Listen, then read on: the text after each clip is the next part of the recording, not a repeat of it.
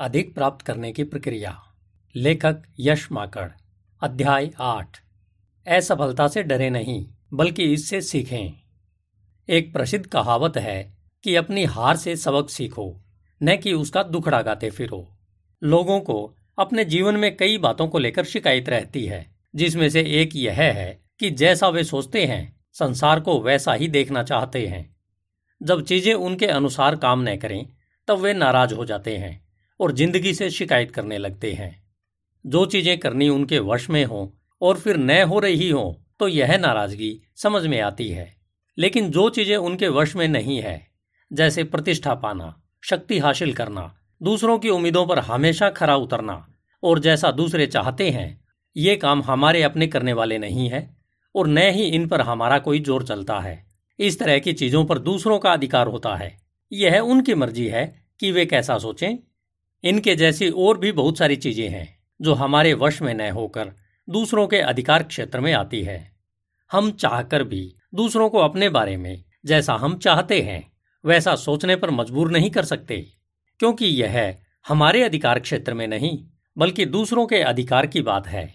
हमें यह समझ लेना चाहिए कि जीवन की कुछ चीज़ें तो हमारे अधिकार में होती है, लेकिन कुछ पर हमारा वश नहीं चलता। अब भी यदि आपको लगता है कि जो चीज़ें दूसरों के अधिकार क्षेत्र में है, उन्हें आप अपने अधिकार में कर सकते हैं तो आपको हताशा, निराशा और नाराज़ होने से कोई भी नहीं बचा सकता। क्योंकि जब आपने गलत रास्ते को जानबूझकर चुना हो तो आप सही मंजिल तक कैसे पहुँच सकते हैं? एकाग्रतापूर्वक अपने काम को करते रहें। हमारी इच्छा और इरादा कोई महान काम करने का है तो हमें उन चीज़ों को पूरा करने की प्रक्रिया पर पूरी तरह एकाग्रतापूर्वक ध्यान करना होगा। इसे न तो हल्के में लेना चाहिए और न ही इसके लिए हल्का प्रयास करना चाहिए, बल्कि इस दौरान उन चीज़ों को छोड़ना ही बेहतर होगा, जो हमारे वश में नहीं है। लेकिन कुछ ऐसी चीज़ें होती है, जो हमारे नियंत्रण में तो नहीं होती, लेकिन हमारे लिए उन्हें अनदेखा करना ठीक नहीं होता, जैसे स्वास्थ्य में गिरावट या गंभीर बीमारी। यदि हम इन जैसी अपने नियंत्रण से बाहर की कुछ चीज़ों पर ध्यान नहीं देते हैं तब इसका उल्टा असर होगा। किसी लक्ष्य को निर्धारित करते समय इस बात का हमेशा ध्यान रखना चाहिए कि यह हमारे अधिकार क्षेत्र में हो। यानी यह वही चीज़ होनी चाहिए जिस पर हमारा वास्तविक नियंत्रण हो। यदि यह हमारे नियंत्रण के बाहर की चीज़ है, तब हमें इसके बारे में चिंता करने की कोई आवश्यकता नहीं है। क्योंकि अगर हम अपने नियंत्रण से बाहर का लक्ष्य बनाते हैं, जैसे दूसरों की नज़रों में अच्छा दिखना, जिसका रिमोट हमारे नहीं, बल्कि दूसरे के हाथ में है तो हम अपनी खराब स्थिति के कारण दूसरों को दोषी ठहराना शुरू कर देंगे। हम उनसे नाराज़ हो जाएँगे और अपने आप पर भी गुस्सा हो सकते हैं। हमने अध्याय तीन में यह जाना है कि चीज़ों के बारे में हमारी राय ही उन्हें अच्छा या बुरा बनाती है। हम अपनी राय, विचार और सहानुभूति के लिए खुद ही जिम्मेदार होते हैं। हम छोटी छोटी चीज़ों से परेशान होने लगते हैं, जो हमारे लिए सही नहीं है। जब हम पैर में चोट लगने से या किसी बिज़नेस डील में हम जैसा परिणाम चाहते हैं, वैसा नहीं मिलता है। या फिर कभी कभी तल्लीनता से काम करते समय कोई ऐसा फ़ोन आ जाए कि हमें एक चेतावनी पत्र आया है तो हम विचलित हो जाते हैं। फिर हमारा मन उस काम में नहीं लगता, जैसा हम उस फ़ोन कॉल आने से पहले कर रहे थे। या कोई व्यक्ति हमसे चोरी करता है, या हम अपने किसी दुर्भाग्य की वजह से परेशान हो जाते हैं तो हमें उन पर ज़्यादा ध्यान नहीं देना चाहिए। इससे हमारी आंतरिक शांति भंग हो जाती है। स्वाभाविक है कि जब कोई परेशानी आती है तो मन थोड़ा विचलित तो हो जाता है। लेकिन हमें तुरंत ही अपने मन को समझाना चाहिए कि हमें किसी छोटे सेटबैक को, अपने जीवन को बर्बाद करने की अनुमति नहीं देनी चाहिए। इस तरह से छोटी छोटी बातों से परेशान होकर जीने से बेहतर है कि हम हर ऐसी स्थिति से बाहर निकलें और ज़्यादा प्राप्त करने की कोशिश करें, जो हमारी आंतरिक शांति को बनाए रखने में सहायक हो। यदि हम अति संवेदनशील व्यक्ति हैं और हम इस तरह की छोटी छोटी अड़चनों से भी विचलित हो जाते हैं और हमारी भावनाएँ हमारे वश में नहीं रहती। तब हमें जैसा प्रेरक वक्ता और बिज़नेस कोच संतोष नायर कहते हैं कि हमें यह तय करना चाहिए कि हम अपने किसी भी दुख, तकलीफ़, दुर्भाग्य, पीड़ा, बुरे समाचार या किसी भी तरह से विचलित करने वाले समाचार के लिए कितने समय दुखी और विचलित रहने वाले हैं। फिर उतने समय पूरे दुखी रहिए, पूरी तरह से विचलित रहिए। मान लीजिए हमें एक समाचार मिला कि हमारा कोई प्रियजन किसी बीमारी से पीड़ित है, तब हमें ताबड़तोड़ सारा काम छोड़कर भाग नहीं खड़ा होना चाहिए। हमें स्थिति का विवरण जानना होता है। यह पता लगाना होता है कि क्या वह हॉस्पिटल में भर्ती है या उनका घर पर इलाज चल रहा है। क्या स्थिति नियंत्रण में है? किसी तरह पैसे की तो कोई समस्या नहीं है, जिसकी वजह से इलाज में देरी हो रही हो, और इसी तरह की जानकारी दो पाँच मिनट में हम पता कर सकते हैं। अब अगर हम डॉक्टर हैं तो हमें तुरंत चिकित्सकीय सलाह देनी चाहिए। लेकिन अगर हम मरीज़ का इलाज नहीं कर सकते और हमारा मरीज़ हमसे 50 या 100 किलोमीटर दूर है तो हम वहाँ के डॉक्टर से बात कर सकते हैं कि इलाज ठीक से हो और अगर पैसे की कमी हो तो हम इसकी व्यवस्था करके ऑनलाइन पाँच मिनट में भेज सकते हैं। लेकिन हम डॉक्टर भी नहीं है और न ही हम किसी डॉक्टर को जानते हैं, व न ही हमारे पास उसकी मदद के लिए पैसे हैं तो हम किस लिए परेशान हो रहे हैं? आप उसे परेशान करने के अलावा और क्या कर सकते हैं? अतः हर बार अपने व दूसरों के लिए समस्या नहीं, बल्कि समाधान बने। किसी भी परेशानी के लिए अपना दुखी होने का समय तय करें। जब समय पूरा हो जाए तो फिर अपने काम में जुट जाइए। कई बार हमारी भावनाएँ ही हमारे मन में इस तरह का वहम पैदा कर देती है कि हमारे बिना कुछ लोगों का जीवन आगे नहीं बढ़ सकता, क्योंकि हम उनके लिए काफ़ी महत्व रखते हैं। तब इस स्थिति को यह सोचकर अनदेखा कर दीजिए कि ऐसा कुछ नहीं है। लेकिन यदि हमने यह मान लिया कि मैं महत्व का व्यक्ति हूँ, कि मेरे बिना तो इनका गुजारा भी संभव नहीं है ऐसी स्थिति में हमारे लिए सीखना व अपने आप में विकास करना बेहद कठिन हो जाता है। उपहारों को स्वीकार करें। जब हम लक्ष्य प्राप्ति की प्रक्रिया में जुनून और उत्साह के साथ जुटे होते हैं, इस दौरान कई बार प्रकृति हमें कई तरह के उपहार प्रदान करती है। ये उपहार हमारे पास इतने नाटकीय ढंग से आते हैं कि हमें इनके बारे में कोई पूर्वानुमान नहीं होता है। जैसे कई बार हम अपनी वर्तमान परियोजना पूरा करने में लगे होते हैं, जिसका ऑर्डर हमें मिला है। मान लीजिए, किसी ने ऑर्गेनिक कुकीज यानी बिस्किट्स बनाने और उसे ऑनलाइन बेचने का व्यवसाय शुरू किया है। लोगों को इस बारे में यह अच्छे से पता है कि आप ऑर्गेनिक प्रोडक्ट ही बनाते हैं और आप इस मामले में विश्वसनीय है। जब सर्दियों का मौसम आता है तो सभी परिवारों में पौष्टिक लड्डुओं की मांग बढ़ना आम बात है। इस समय यह संभावना रहती है कि लोग उन्हें इसका भी ऑर्डर दें, क्योंकि आज हर किसी को स्वास्थ्य के लिए बेहतरीन प्रोडक्ट चाहिए। परंतु लोगों को विश्वसनीयता के मामले में आश्वस्त करना उद्यमी का धर्म है। जब लोग एक बार उस पर भरोसा करने लगते हैं तो फिर वे अटूट भरोसा करते हैं। वे इस तरह की चीज़ें घर पर बनाने की बजाय उन्हें सौंप देते हैं। आज खाने के ऑर्गेनिक शुद्ध और विश्वसनीय प्रोडक्ट बाज़ार में बहुतायत में उपलब्ध हैं। लेकिन वे केवल बड़े बड़े शॉपिंग मॉल्स में या फिर बड़े और महँगे बाजारों में ही मिलते हैं। ये आम जनता के लिए थोड़े महँगे हैं और ये हमारे पड़ोस की किराना की दुकान पर शायद ही उपलब्ध हों। क्योंकि ये महँगे होने की वजह से किराना स्टोर का मालिक उन्हें बेचने के लिए अपनी दुकान में नहीं रखता है। वह इसलिए भी इन्हें नहीं लाता होगा कि उनके ग्राहक नाम मात्र के ही होते हैं। इस तरह से हमें बीच रास्ते में मिलने वाली चीज़ें, वह अवसर आपकी प्रक्रिया के दौरान का एक उपहार है, जिसकी आपने न तो कल्पना की थी और न ही आपने इसकी इच्छा की थी। अब जब एक और हमारे काम से जुड़ा काम हमारे पास एक अवसर के तौर पर आया है, तब इससे मना नहीं करना चाहिए, क्योंकि सौभाग्य किसी भी रूप में आ सकता है।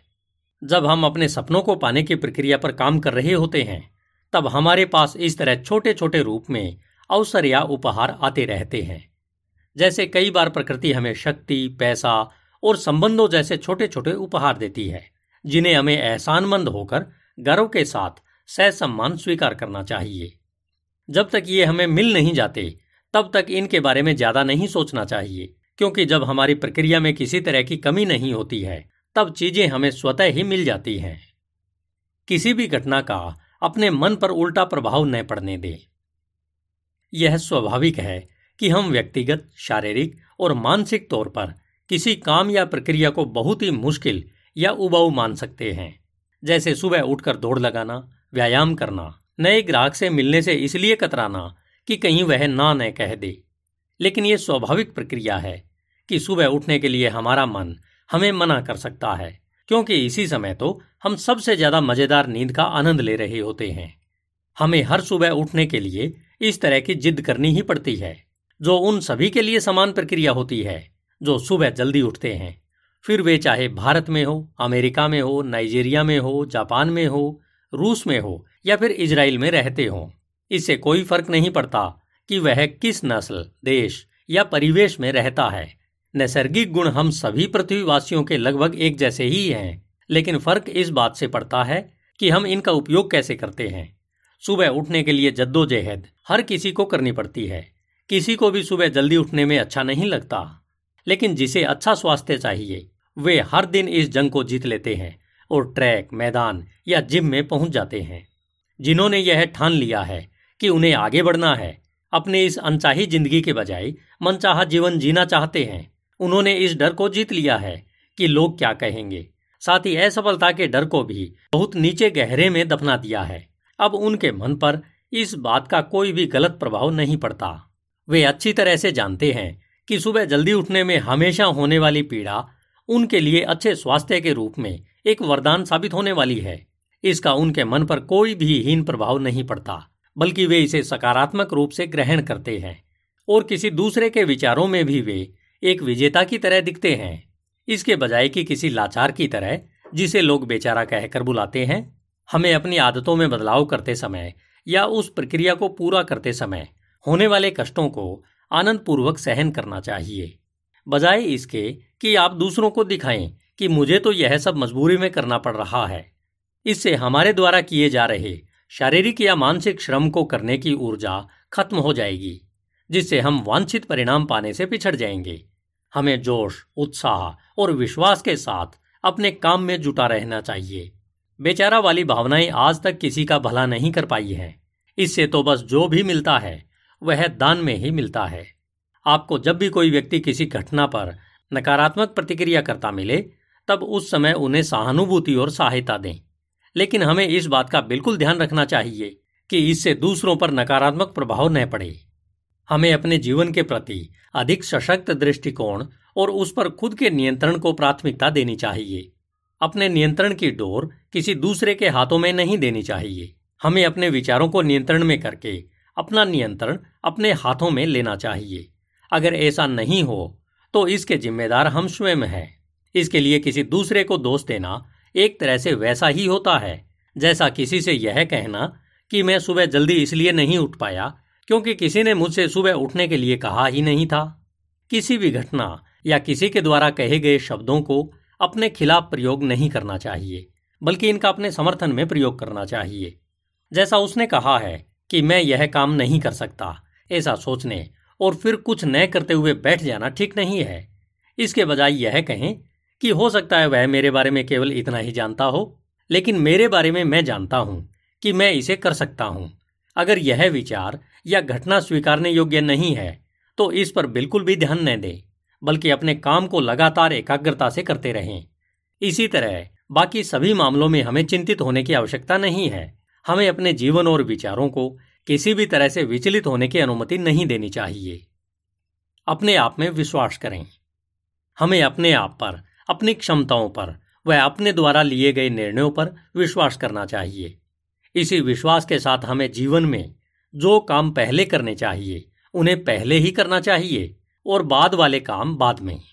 इसमें गड़बड़ तब होती है जब हमारा अपने ऊपर विश्वास नहीं होता। कि मैं जो कर रहा हूँ, वह सही है या गलत। इसलिए हमारे पहले करने वाले और बाद में करने वाले कामों की वरीयता में कोई संबंध नहीं रह जाता है। हमारे सामने जो भी काम आता है, हम उसे करने लगते हैं। संसार के करोड़ों लोगों को कहीं पर पहुँचने के लिए बिना यह जाने यात्रा शुरू करने की आदत होती है कि पहुँचना कहाँ पर है, उनकी मंजिल क्या है, लेकिन वे चल पड़ते हैं और बीच रास्ते में ही वे अपने लक्ष्य बदलते रहते हैं। क्योंकि उनको यह विश्वास ही नहीं होता है कि वे अपना लक्ष्य निर्धारित करने के बाद उसे पूरा कर पाएँगे या नहीं। बहुत को तो यह भी आभास नहीं है कि हमें अपना लक्ष्य भी बनाना चाहिए, जो अपने आप पर अविश्वास का सबसे बड़ा उदाहरण है। ज़्यादातर बार हम केवल सतही तौर पर चीज़ों का अवलोकन करते हैं, क्योंकि हम उसके पार देखने के अभ्यस्त नहीं होते। जब भी हम किसी कामयाब इंसान, कलाकार, खिलाड़ी और व्यवसायी को देखते हैं तब हम केवल उसे सरसरी तौर पर देखते हैं। लेकिन जब हम उसके पार देखते हैं, तब हमें उसकी जीत के पहले किए गए अभ्यास, प्रयास, अभ्यास के लिए दिए गए समय और बलिदान को भी देख पाएँगे।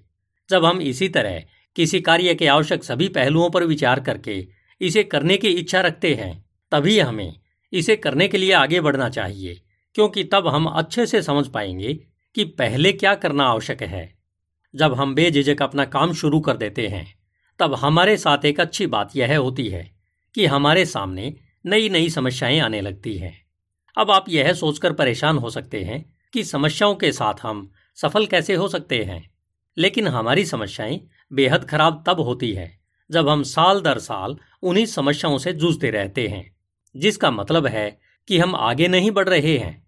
हम चाहे जीवन में छोटे से छोटा काम कर रहे हों या फिर बड़े से बड़ा काम ही क्यों न कर रहे हों। हमारा बिज़नेस कुछ भी हो सकता है और किसी भी स्तर का हो सकता है। अगर हम हर बार एक तरह की समस्याओं से ग्रस्त रहते हैं, तब इसका मतलब है कि हम हर बार गलत प्रक्रिया अपना रहे हैं या उसे हर बार गलत तरीके से कर रहे होते हैं। जब हम इस तरह बार बार एक ही समस्या से जूझते हैं, तब हमारा उस प्रक्रिया से अनजाने में ही सही विश्वास उठने लगता है। हमारे विश्वास को कम करने वाली एक और आदत होती है, जिससे हमें छुटकारा पाना होता है। जो है, भावनाओं पर तुरंत बिना विचार किए प्रतिक्रिया करना, जिसे हमने अध्याय छह में विस्तार से जाना था। अपनी क्षमताओं पर कभी भी अविश्वास न रखें। वर्तमान समय में अपने सबसे करीब रहें। एक इंसान किसी भी दूसरे इंसान से कभी भी हीन नहीं होता, बल्कि हर इंसान इस संसार में अनूठा होता है और दूसरे से कुछ मामलों में बहुत बेहतर होता है। जैसे यदि किसी के पास अधिक पैसा है तो वह अमीर तो हो सकता है। हो सकता है कोई इस बारे में बेहतर हो कि वह ज़्यादा तर्कसंगत बातें करता हो। कोई ज़्यादा पढ़ा लिखा हो सकता है। कोई दिखने में ज़्यादा सुंदर हो सकता है। या किसी के पास पैतृक संपत्ति ज़्यादा हो सकती है। लेकिन इसका मतलब यह बिल्कुल नहीं है कि वह किसी दूसरे से हर मामले में बेहतर भी हो। हमारे अंदर वह कौन सा बेहतर गुण है जो हमें सबसे अनोखा बनाता है? उसे पहचान कर विकसित करना होगा, ताकि हम जैसा चाहते हैं उन परिस्थितियों से अपने आप को घिरा हुआ पाएँ, जिससे हमें अपने आप में ज़्यादा विश्वास करने का हौसला मिले और हम आत्मविश्वास से अपने काम को करना शुरू कर दें।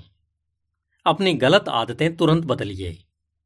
जब भी आप अनचाहे काम करेंगे तो आपको मनचाहे परिणाम मिलेंगे। सुबह सुबह रोज़ाना उठकर जॉगिंग के लिए जाना, व्यायाम, योग, ध्यान और प्राणायाम करना स्वास्थ्य के लिए बेहद लाभदायक है। यह सलाह देना बेहद आसान है, लेकिन जब अपनी बारी आती है, इसका आप अंदाज़ा लगा सकते हैं। अब सवाल यह है कि अगर मुझे एक स्वस्थ शरीर चाहिए, जिससे मैं लंबे समय तक बिना बीमार पड़े काम कर सकूँ तो इसके लिए मुझे जॉगिंग, व्यायाम, योग, आसन, प्राणायाम व ध्यान जैसी गतिविधियाँ रोज़ाना नियमित रूप से करनी पड़ेंगी। अब झंझट यह है कि रोज़ाना सुबह जल्दी उठना और उठकर बाहर निकलना बहुत मुश्किल काम लगता है। अगर मुझे स्वस्थ शरीर चाहिए तो सुबह जल्दी उठकर जॉगिंग आदि के लिए जाना ही पड़ेगा। यानी मनचाहे परिणाम पाने के लिए कुछ अनचाहे काम करने ही पड़ेंगे। बहुत देर तक सोना, आराम करना, जो मन चाहे करना, सोफे पर पड़े पड़े टीवी देखना, अखबार या मैगजीन पढ़ना सोशल मीडिया पर टाइम पास करना, रोज़ाना न नहाना, समय पर खाना न खाना, ग्राहक से बात न करना फीडबैक न लेना, अगले ग्राहक से न मिलना कोल्ड कॉलिंग न करना। व इसके अलावा और भी बहुत सारी ऐसी आदतें हैं, जिनके प्रयोग से हमें बिल्कुल भी दर्द महसूस नहीं होता। ये सभी आदतें नैसर्गिक यानी प्राकृतिक रूप से हमारे शरीर के लिए बिल्कुल भी मुश्किल नहीं होती है। इसलिए इन्हें करते हुए हमें समय का भी एहसास नहीं होता कि कब हम जवान से बूढ़े हो गए हैं। लेकिन जो नैसर्गिक आदतें हैं, इन्हें छोड़कर इनके जगह दूसरी आदतों को विकसित करना बहुत दर्दनाक होता है। लेकिन इसके फ़र्क को हम अपने कामों के परिणामों में साफ़ तौर पर देख सकते हैं। नैसर्गिक आदतों से गरीबी और दुर्भाग्य को नोनता दिया जाता है और इसके विपरीत आदतों से सौभाग्य को बुलावा दिया जाता है। हमारे लिए सुबह देर से सोना एक प्राकृतिक आदत है, जिसके कारण हमारा समय बर्बाद होता है। वह शरीर में अनेक तरह की बीमारियाँ उत्पन्न होती है। इसके विपरीत अगर हम जल्दी उठने की आदत डालते हैं तो हमें जीने व काम करने के लिए ज़्यादा घंटे मिलते हैं और हमारा शरीर स्वस्थ रहता है। अगर सुबह जल्दी उठने के फायदों के बारे में और अधिक जानना है तो आप रोबिन शर्मा द्वारा लिखित एक बेहतरीन पुस्तक 5 एम क्लब को पढ़ सकते हैं। मैंने जब से पाँच बजे उठने की आदत को अपनाया है, तब से मुझे हर रोज दो घंटे ज़्यादा जीने के लिए मिलने लगे हैं।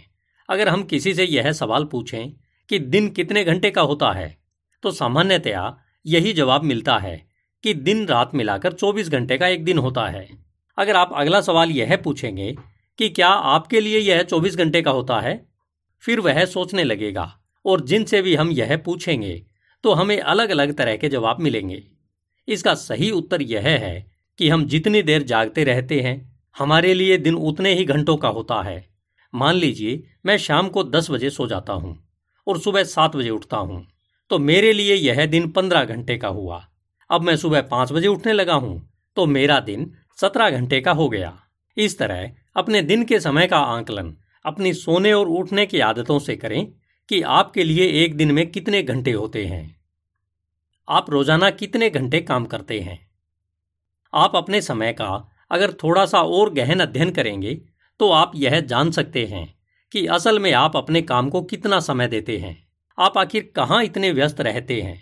मान लीजिए मैं एक ऑडियो बुक रिकॉर्ड कर रहा हूँ, जिसका एक चैप्टर रिकॉर्ड करने में मुझे साढ़े चार घंटे का समय लगा। उसके बाद ऑडियो या वीडियो को एडिट करने में तीन घंटे का समय लगा और फाइनल रिकॉर्डिंग फ़ाइल ढाई घंटे की तैयार हुई। मुझे ढाई घंटे की ऑडियो वीडियो तैयार करने व अपलोड करने में कुल मिलाकर नौ घंटे का समय लगेगा। दूसरे दिन मुझसे पूछा जाए कि आपने कल कितने घंटे काम किया? तब एक एम्प्लॉय के तौर पर मेरा जवाब होगा, नौ घंटे का समय लगा। और अगर एक बिजनेसमैन के तौर पर कहूँ तो असल में मैंने ढाई घंटे का काम किया है, जो कि मेरे काम का फाइनल परिणाम है। यह असलियत स्वीकारना हमारी प्रकृति में नहीं है, क्योंकि इस समय हमारा दिल व हमारी भावनाएँ चीख चीख कर यही कहेंगी कि नहीं, तुमने ढाई घंटे नहीं, बल्कि पूरे नौ घंटे की जीतोड़ मेहनत की है। आपका मन भी यही कह रहा होगा कि इस ढाई घंटे के लिए ही तो आपने बाकी के साढ़े छह घंटे लगाए हैं, फिर इनका मूल्य क्यों नहीं है? इन्हें भी तो साथ में जुड़ना चाहिए। ज़्यादातर काम के घंटे हम जीवन में इसी तरह से जोड़ते हैं और शाम को इतने थके हुए घर जाते हैं और घर वालों पर यह कहकर एहसान जताते हैं कि आज तो बहुत काम किया, शरीर टूट रहा है। थोड़ी सर की वो अमिताभ जी वाले तेल से मालिश कर दो तो थोड़ा आराम मिल जाएगा। क्या ऐसा करके हम अपने आप और दूसरों को धोखा नहीं दे रहे हैं? हम अपने आप से झूठ बोलकर क्या साबित करना चाहते हैं? हमने अपने आप से इस तरह के न जाने कितने झूठ बोल बोलकर अपने आप को इस तरह बना लिया है कि अब अगर हम इसे सच्चाई का दर्पण दिखाने की कोशिश करते हैं तो इसे दर्द होता है और कहता है कि नहीं, तुमने तो पूरे नौ घंटे मेहनत की है। इस पूरे प्रकरण में मेरा मूल काम, यानी मेरा प्रोडक्टिव रिज़ल्ट ढाई घंटे का ही है। असल में इसे बढ़ाने को ही अपनी प्रोडक्टिविटी बढ़ाना कहते हैं। हमें हमेशा इस बात पर ध्यान देना चाहिए। जैसे दही को मथने के बाद मक्खन निकलता है, वह उससे घी बन जाता है और पीछे रह जाती है छाछ। हमें तय करना है कि हमें घी पर ध्यान देना चाहिए या छाछ पर। घी संभालने के बाद अगर आप छाछ से भी पैसे बना सकते हैं तो इसमें कोई हर्ज नहीं है। लेकिन सबसे पहले हमें घी पर ध्यान देना चाहिए, क्योंकि यही हमारा मूल उत्पाद है। बाकी सभी तो कम महत्व के निम्न उत्पाद होते हैं। इसी तरह हमें अपने मूल परिणाम पर एकाग्र रहना होता है। उसी से तय होता है कि हमने आज कितना काम किया और उससे क्या परिणाम निकला है। अब हमें छाछ को छोड़कर अपने मूल परिणाम पर ध्यान देना शुरू कर देना चाहिए। हमें रोज़ाना, साप्ताहिक, मासिक, तिमाही छमाही सालाना और अगर आवश्यक हो तो इससे भी ज़्यादा समय की या फिर आवश्यकता होने पर घंटों व मिनटों तक की उत्पादक परिणाम की रिपोर्ट बनानी चाहिए, जिससे आउटकम पर हमारी मज़बूत पकड़ बनी रहे। यह सब हमें अपनी आदतों में बदलाव करके करना पड़ेगा। क्योंकि हमें अभी तक इस तरह के रिकॉर्ड बनाने की आदत नहीं है। अगर इस तरह की आदत आपको पहले से ही है तो बहुत बढ़िया, इसे जारी रखें। हमारा जीवन वैसा ही होता है, जैसे हमारे विचार होते हैं, और जैसे हमारे विचार होते हैं, वैसे ही हमारी आदतें होती है। जैसा कि पहले भी इस बात का ज़िक्र किया जा चुका है कि हमें अपने अंदर कौन कौन से गुणों को अंकुरित करना है, जिनमें से एक है आत्मविश्वास का गुण, जिसे अपने अंदर विकसित करना होता है। इस गुण को विकसित करने के लिए हमें सबसे पहले तो वह कारण खोजना होता है कि मुझे क्यों आत्मविश्वासी बनना है। जब कारण मिल जाए तो फिर हमें अपने विचारों में इस बात को कूट कूट कर भर लेना चाहिए कि मुझे अपने अंदर आत्मविश्वास जगाना है। जब हमारे विचार पक्के हो जाते हैं, तब यह हमारे कामों में प्रकट होने लगता है, यानी यह हमारे व्यवहार में आने लगता है, जिससे हमारी आदतें बनने लगती हैं। जब यह हमारी आदतों में परिवर्तन करता है तब हम अपने व अपने काम के प्रति हर एक्शन को दृढ़ संकल्प से पूरा करते हैं। हम हर काम तुरंत निपटाने के मोड में आ जाते हैं और तुरंत करने वाले कामों को तुरंत निपटाने के लिए संकल्पवान होने लगते हैं, जिससे हमारा अपने व अपने काम के प्रति विश्वास बढ़ता है और आत्मविश्वास का गुण हमारे अंदर विकसित होने लगता है। यह हमारी आदतों से हमें दिखाई देता है, इसलिए हमें अपनी छोटी छोटी गलत आदतों को बदलने की प्रक्रिया शुरू कर देनी चाहिए, जिन्हें हमने सालों से पाल पोस कर बड़ा किया है। हमने अब यह जान लिया है कि हमें अपनी आदतों में बदलाव करना आवश्यक है। तब हमें एक बार फिर से अपने सपनों पर लौटना चाहिए। हमें यह देखना चाहिए कि मुझे आज जो बदलाव करने हैं, क्या वे मेरे सपनों के अनुरूप है या नहीं? सपनों की दोबारा जाँच संबंधी अगले अध्याय में हम बेहतर ढंग से यह जान पाएँगे कि हम अपने सपनों की दोबारा जाँच कैसे करें? धन्यवाद। Hindi audio book dot com आपका दिन शुभ हो।